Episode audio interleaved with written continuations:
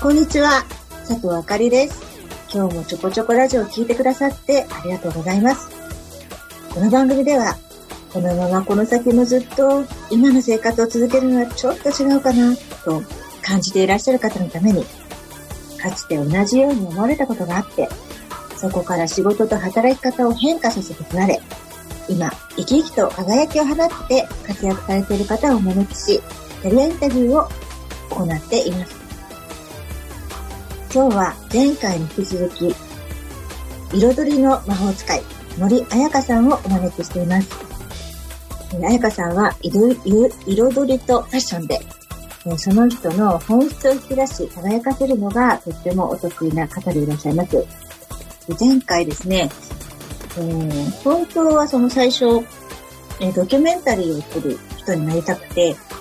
留学してですね、ロンドンで勉強されたんですけども、でも日本に帰ってきて、なんかちょっとやらせのニュースとかを聞いてるうちに、なんかそういう世界は嫌だなって思って、まあ、それを諦めというか、まあそうじゃない道に行こうというふうに決められて、まあ、なんとなく始まれたファッション業界で、まあ、どんどん認められて、うちに来てください、うちに来てくださいということで、声がどんどんかかって、まあ、大手のオンワード樫山に入り、で、さらにですね、そこから、ビジュアルマーチャンダイザーというですね、まあ、当時、とてもなんかこう、そういったカタカナでね、表記される職業ってすごく憧れの的だったんですけど、まあ、そこに配属されて、まあ、コミュニケーション、日本じゃない国と日本の人々の間でですね、コミュニケーションを通しながら、まあ、そこで活躍されていたという話まであり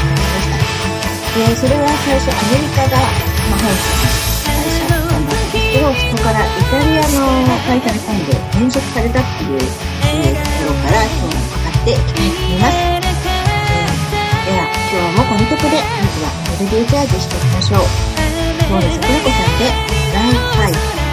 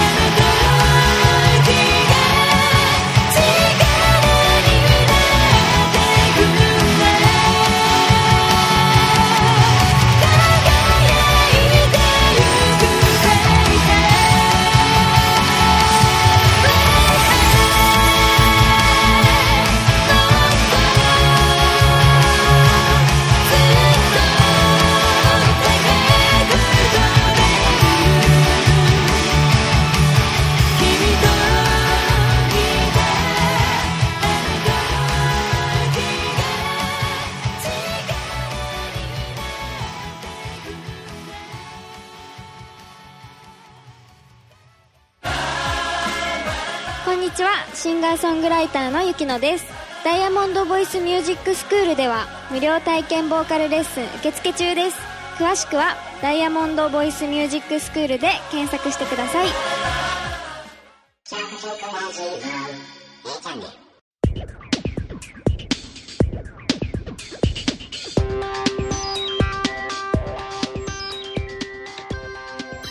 はい、では今日も早速彩香さんをお招きしたいと思います。彩香さん、今日もどうぞよろしくお願いします。よろしくお願いいたします。はい、前回ですね、コミュニケーションのご苦労を経験しながらもビジュアルマーチャンダイザーとして、カルバンクラインで活躍されていってだという話を伺ったんですが、そこからイタリアに系のファッションブランドに転職されたということでしたが、今度はどちらに行かれたんですか？はい。それもですね、また人とのご縁だったんですけれども、私が仲良くしていただいていた他のね会社の方だったんですけれども、そのブランドで長かったインポートのブランドに長く店長をされていた方が、もう私がのキャリアを見てね、オーマート樫山さんって素晴らしい会社だったんですけれども、やはり日本の会社だったので、その私が扱っていた CK カルバンクラインというブランドも、日本でライセンスといって、デザインを、アメリカから、本社からねもらって、それを日本で作るっていうライセンスブランドだったんですよ。なのでそうじゃなくて、もう本当のインポートのブランドをやった方がいいよっていうふうにアドバイスを受けて、そこで腕を磨いた方がいいよっていうふうにアドバイスをその店長さんからいただいて、それで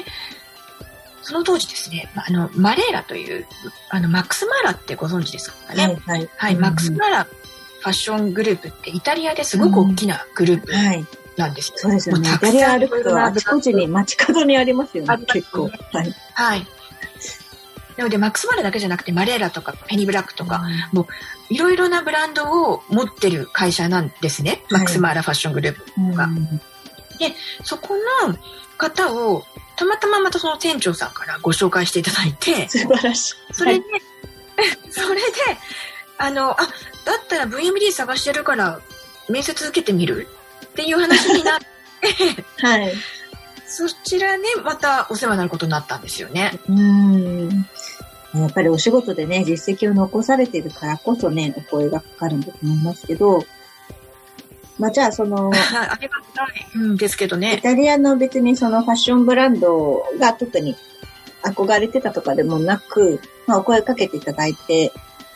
本当にインポートのものをやった方が力がつくよっていうことで、そこに移られた。そうですね。そうですね。やはりインポートってもう全然お洋服自体が全部輸入物ですから、全然また日本で作るもの違うんですよね。で、あと直接やはりそのマックスマーラファッショングループという、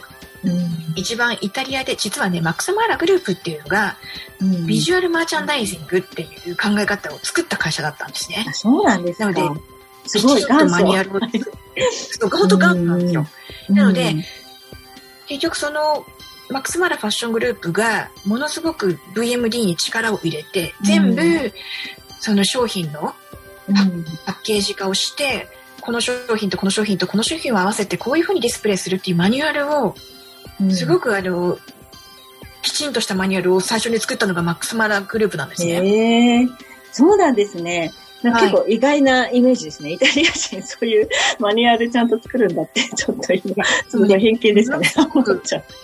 ものすごくしっかりとしたマニュアルを作るグループで、そこでとにかく、VMD ってどういうことなんだろうっていうこと、そこのノウハウを私はちゃんと学びたかったんですよ。一番いいところに行きましたね。そうですね。一番いい時に、いい時期に、いいタイミングで、マレーラというね、マックスマーラグループの会社にご縁をいただけたなと、本当に今となっては感謝してますね。とっても感謝してます。そうですね。90年代ってマックスマーラって流行ってましたよね、すごく。そうなんですよ。ありましたよね。そうなんですよ。なので、私の場合 CK カルバンクラインもそうでしたけれども、うん、その当時 CK カルバンクラインももう1990年代は一番人気が、うんね、高かった、そうですね、T シャツも売れてたし、キャップとか、うん、そういったね一般的にたくさん出回っていた時代でしたから、うん、あとマックスマラ系もそうですね、ブランドとしては本当にどんどんどんどん上向いていく時代に乗れたので、うん、そういった意味でもラッキーでしたね。それ日本でその、はい、ビジュアルマーチャンダイジングをやってる人は彩香さんだったんですよね。マレラではそうでしたけれども、ただマックスマラ自体は、うん、別会社なので、あ、そうなんですね。全然、うん、うん、そうなんですよ。別会社なので、イタリアではね、全部グループ会社ですけれども、うん、日本ではもう全部扱ってる商社が違うので、あ、そうです。うん、うん、じゃあもう一人みたいな。そうですね。マレラでは私だけでしたけれども。うん、ただ、あともう一人大阪を担当されている方がいらっしゃいましたが、うん、私は東京担当ということで、うん、はい。そのマレーラ時代は、まあ、一番楽しかったことと一番大変だったことを挙げたらどんなことですか？そうですね。マレーラ時代は、もうとにかく年に、もう、6回とか、それぐらいイタリアに行ってましたね。ああ、いいですね。うん、だからコレクションごとに、うん、そのイタリアの、うん、マレーラの本社に行って、うん、全部買い付けとかもさせていただいたりとか、 そうなんですか。あとその時に、はい、でそのどういう風なディスプレイをするのかっていうことも、うん、そこで全部マニュアルも作ってっていうお仕事をさせていただいたので、とにかく忙しかったですけれども、はい、とても充実してましたね。うん、またこうアメリカ人と違ってイタリアの方々とコミュニケーションでなんか大変だったことって ありましたか？そうですね、まあ、イタリア人も英語が母国語ではないですけれども、とにかくものすごいやっぱ主張してくるんですね。そうですね。なのでこうどうやってまたやっぱりここでも交渉なんですよ。結局そこですよね。そう、強くないとできないですよね、本当にね。なんかこうですね、メンタル相当強くないと、はい。なんかちょっと日本的に気を使って言ったりしても、まあ、忖度するってことがないですからね。なんかどんどん自分に都合のいいように解釈したりとかされる時もあるから。だからやっぱり、日本人の美徳でもあると思うんですけれども、その、言いづらいことは、そのオブラートにくるんで言うっていうことがあるじゃないですか。でもそれを外国人にやると、伝わらないんですよ。伝わらないですね。結局じゃあ何が言いたいのっていうことになってしまう。結局何を言いたいの君はっていうことになってしまうので、ある程度きちんと論点は抑えて、こういうことがあるから、そうですね、これはこういうふうにしたいとか、きちんとやっぱりはっきりとさせていかないと伝わらないんですよね。そうですね。察する能力が、まあ、あんまりちょっと発達してないのか察しないのようにしてるのかわからないけど、文化が違うから仕方ないんですよね。察しないですよね。じゃあもう相変わらずそういうコミュニケーションの大変さはありつつ、まあでもお仕事としてはじゃあそのマニュアルを日本語化したってことですか？はい、そうですね。なので日本向けの全部そういったマニュアルは作ってましたし、あとシーズンごとにその販売のスタッフの方々に、今シーズンのテーマはとか、こういう風なディスプレイをやってくださいっていうような研修も毎シーズンごとにさせていただいていたので、日本人のね、店長さんたちとも、はい、コミュニケーションを取りながら、やっぱりね、常にその間に立つっていう感じですよね。そうですよね。日本は日本で、そう、日本人のね、店長さんとか、デパートの方々はこういう風にやりたいっていうのもあるし。ありますよね。うん、だからその間も私は結局、いやいやそうは言ったって、うちのブランドはこれが打ち出しなんだから、こういう風にしてっていうのを常にやはり間に入って交渉するっていう、もう常に交渉するんですよ。もうだからなんかすごく私、彩香さんがコミュニケーションがお上手でいらっしゃる理由がよくわかりますね。ありがとうございます。その話を聞いていると、相当その苦労されたんだろうなっていうか、なんか店長さんは店長さんでね、自分の思いとか強そうですからね。そうなんですよ。結局皆さんそれぞれ主張が、うん、主張が強い人に囲まれて。そうなんですよ。だからこう、そこで間に立って、ある程度話を調整役ですよね。考えないといけなかったので、もう本当にですね、どうしようって思うことはしょっちゅうありましたね。ありましたか。はい、まあでもそんなね、本当に私今日本がどんどんこう、日本のね人口も減っていって、国際的なその影響力が減っていく中で、どうやって日本人がその、なんていうか。そこね、世界からリスペクトされる存在になっていくかって考えるときに、私彩香さんがやってらした、調整力ってすごく一つあると思っていて、それこそほとんどの国がほぼ自己主張が強いですから、その人たちがぶつかってしまう間に立って調整するって、なんか私、未来の日本が生き残っていく、存在感を示して生き残っていくために、結構唯一ぐらいのなんかこう、美徳というか特徴じゃないかと思ってるんですけど、なんかそれをすごくもう20年前とかにすごくされてたんだなっていうのを感じながら伺ってました。ちょっとこの後ですね、またその後ですね、どんな風に展開していかれたのかお話を伺っていきたいと思います。2曲目を聞いていただいた後に伺ってまいります。2曲目は帯義行さんで夕焼け旅行。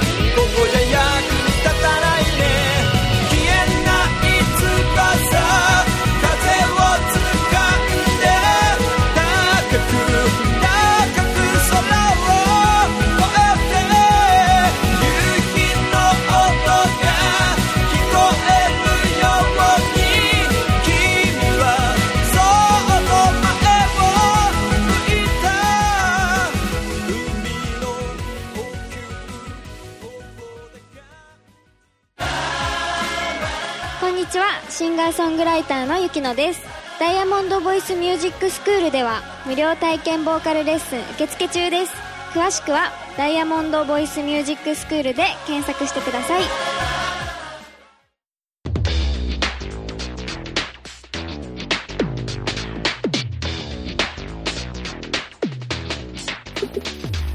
はい、ではですね、引き続きじゃあイタリアのそのマクスマーラ系ですごくですね、ビジュアルマーチャンダイザーとしての基礎をですね、しっかり身につけられた彩香さんがこの後ですね、どうしていかれたかっていうのを聞いていきたいんですけども、ちょっとさっき伺ったらですね、実はここで初めてみたいな感じかな、初めて自ら動いたということで、なんか行きたいところが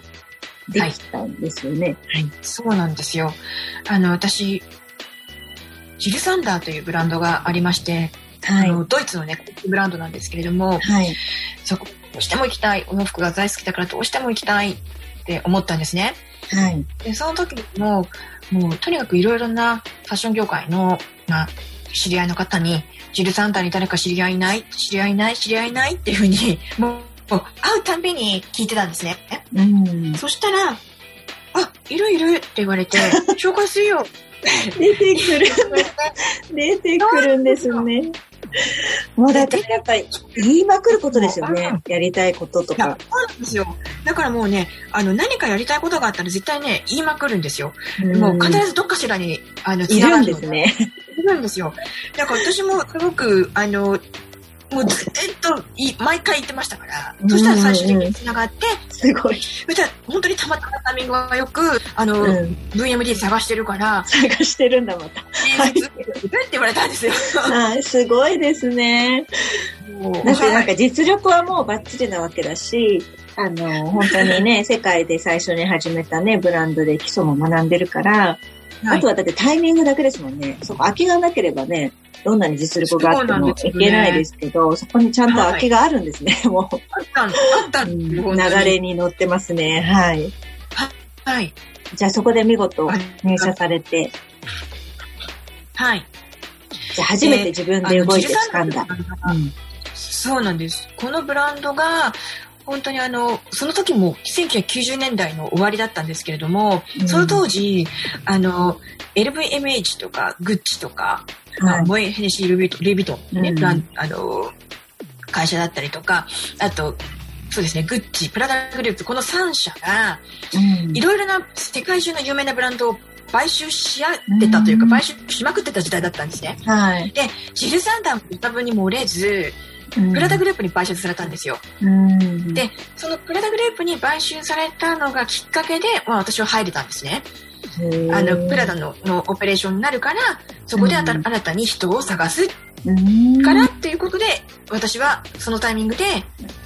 入ることができたんですね。で、まあ、とにかくね、プラダっていう、あ、でも言っていいのかなプラダっていう会社はね、すごくまあ、素晴らしい会社なんですけれども、まあ、とにかくものすごく厳しい会社でもあるんですね。で、その当時私の直属の上司だった方が、もう本当に日本語ペラペラのすごい美しいイタリア人の女性で、もうとにかく頭もいいし、やり手の方だったんですね。なので私もいろいろと、まあ、私自身もねまだまだ未熟だったところがすごくあったので、本当にジルサンダーっていうブランド自体がそのブランドのステータスとしてもものすごく高級品ですから、一着例えば普通にもうコートとか50万とか100万とかする世界なわけですよ。なんか渋谷のところにありますよね、ジルサンダー。まあ、でも今大変いろいろ店舗ありますけれども、はい。で、本当にその当時、私そんなに高級なお洋服って扱ったことがないんですよね。一着やっぱり、このセーター、いくらすると思ってるの10万だよとか、もう普通にそういう世界なんですよ。もうで、その商品の扱い方だったりとか、別に私も雑だったわけではないと思うんですが、ただやっぱりその当時ね、まだまだ未熟だったんでしょうね。その VMD としての考え方をもう真っ向から本当に叩き直されたっていう感じの時代だったんですよね、私自身がね。だからものすごくいろいろな意味でその上司の方からも厳しいお言葉をいただいたりとか、もう本当に胃が痛くなってこう帯状疱疹になっちゃうぐらい本当にストレスで大変だった時もあって、それでもやはり、ちょっとそれ合わないと大変ですよね。特になんかこう外資系企業とかね、そうですね。だから今でこそねパワハラっていう言葉があるけれども、その当時は全くそんな言葉もうなかったので、ただ今とだって私は考えてみると、私はああいう風にその鍛えてもらえた、厳しく育ててもらえたから今の私があると思ってるんですね。やはりそれがあったから成長できたと思うんですよ。なのでなんでこんなこと言われなきゃいけないんだろうとかいうふうなこともあったんですけども、でも元を正せば自分の未熟さであったりとか、知識のなさだったりとか、そういったところをもっともっとブラッシュアップしていかなければやはりそのブランドのスタンダードに追いついていけないっていうところがあったので、うん、私やっぱそこはものすごくストレスにはなった時期もありましたが、あ、でもやっぱりこういうふうなことがなければ私は絶対に成長できないなって、うん、ある意味ですね、もう絶対に貸してやるっていうぐらいの気持ちもあって、うん、もう絶対に負けたくないと思って頑張りましたから、うん、もうそういった意味ではものすごく根性を叩き直されたっていう感じですね。まあ、きっとそのね、日本語ペラペラのイタリア人女性も、だって日本で育ってない限り日本語も勉強して、まあ本国から送られてくるってことは、やっぱり、なんか責任を負ってるわけですもんね。日本の人に絶対にこのブランドの価値を伝えなくてはいけないみたいなね。でその方はもう日本だけじゃなくて世界の統括されてた方なので、ものすごいプレッシャーだったと思います。はい、はい、うん。じゃあそこでもう何くそと思って頑張って活躍されて、はい、うん、でもなんかこう会社自体も変わっていかれたというふうにちょっと聞かれたんですけど。そうなんです。はい。そうなんですよ。それがですね、まあプラダグループからまた次にですね、実は手を離れて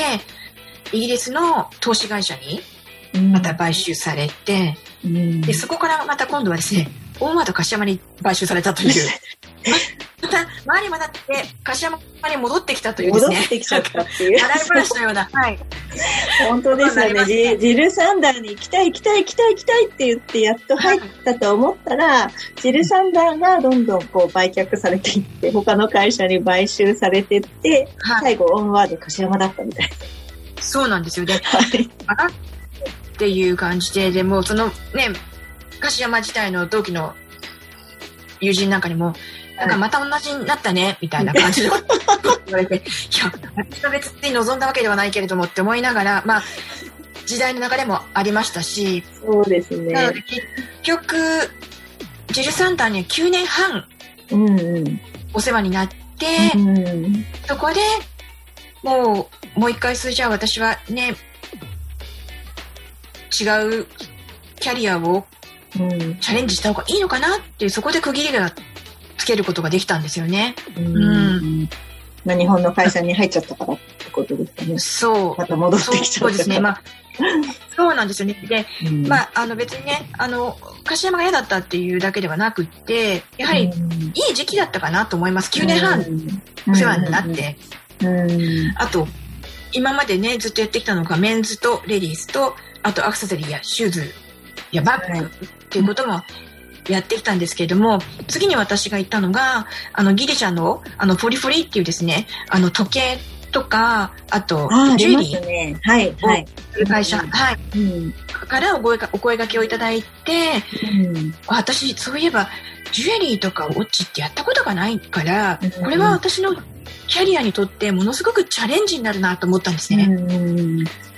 なのでお声掛けいただいたってことはヘッドハンティングですね、今度はそうですね、はい。素晴らしい。はい。それで、フォリフォリに、まあ、最終的に、お世話になることになりました。はい。そこでは、どんな感じだったんですか？そうですね、そこでは、やはり、まあ、ジルサンダーで、ラグジュアリーブランド、高級ブランドで培った、いろいろなノウハウを、ぜひ、そのアクセサリーやジュエリーのポリフォリーのブランドで教えてもらいたいっていうふうに言われたので、なので私自身がやっぱりやってきたことがすごく役に立ったなって思います。なので VMD に対しての考え方もそうですし、あとイベントを企画するときのアイデアだったりとか、やはりそういうふうなものがものすごく役に立ちましたし、そこを買っていただいたと思います。感じで、はい、そうですね。はい。まあ、でもね、もちろんギリシャもやはり本国フォリフォリが、はい、ギリシャの本国だったのでコミュニケーションの課題は常にあるんです、はい、常にそこはあるんですよ常にブランドと名の付くところには必ず本国がありますから、はい、常に間に立つっていう調整の大変さはあるけれども、まあ、もちろんね、はい、それまで積み上げられた実力というのもねすごい上がってるわけですから、そこでは、はい、まあ、前職がね大変だった分何でも楽に感じられたかもしれないですけどでもやっぱりねそれぞれのブランドでやはりそれぞれのいろいろな出来事もありますし。そうですか、うん、その、はい、ジュエリーのフォルフォルさんではどんなことが一番印象に残ってるとか、はい、インパクトのある変だった出来事ですか、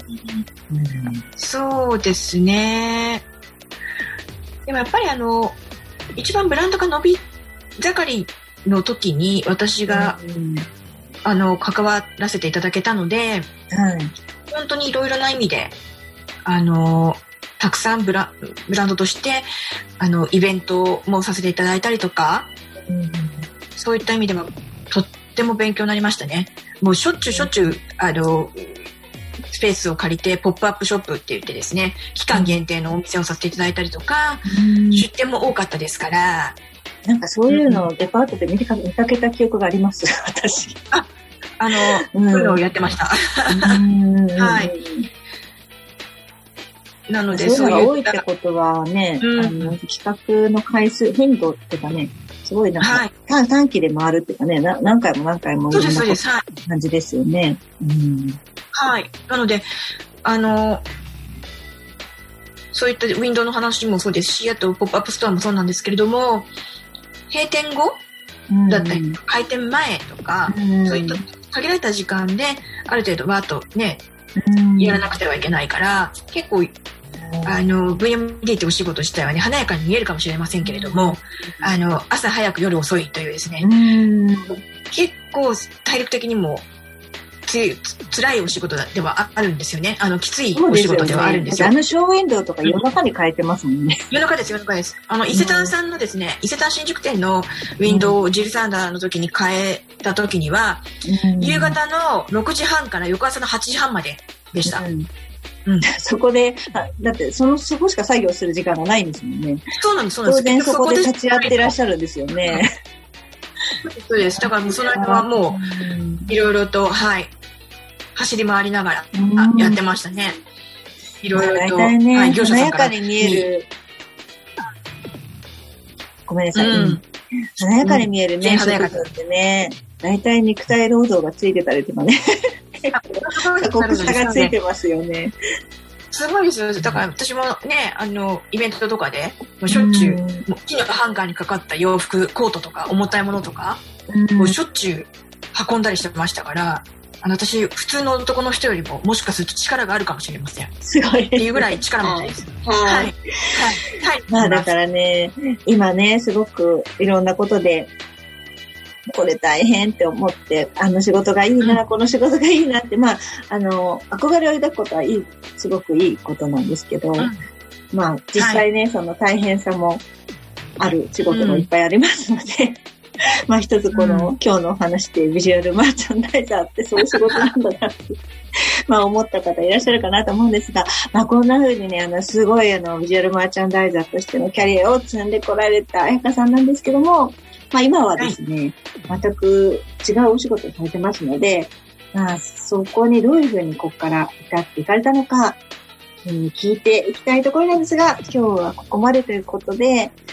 次回そのあたりをじっくり伺っていければと思っています。彩香さん今日も楽しい、本当にためになるお話をたくさんありがとうございました。どうもありがとうございました。ありがとうございました。ありがとうございます。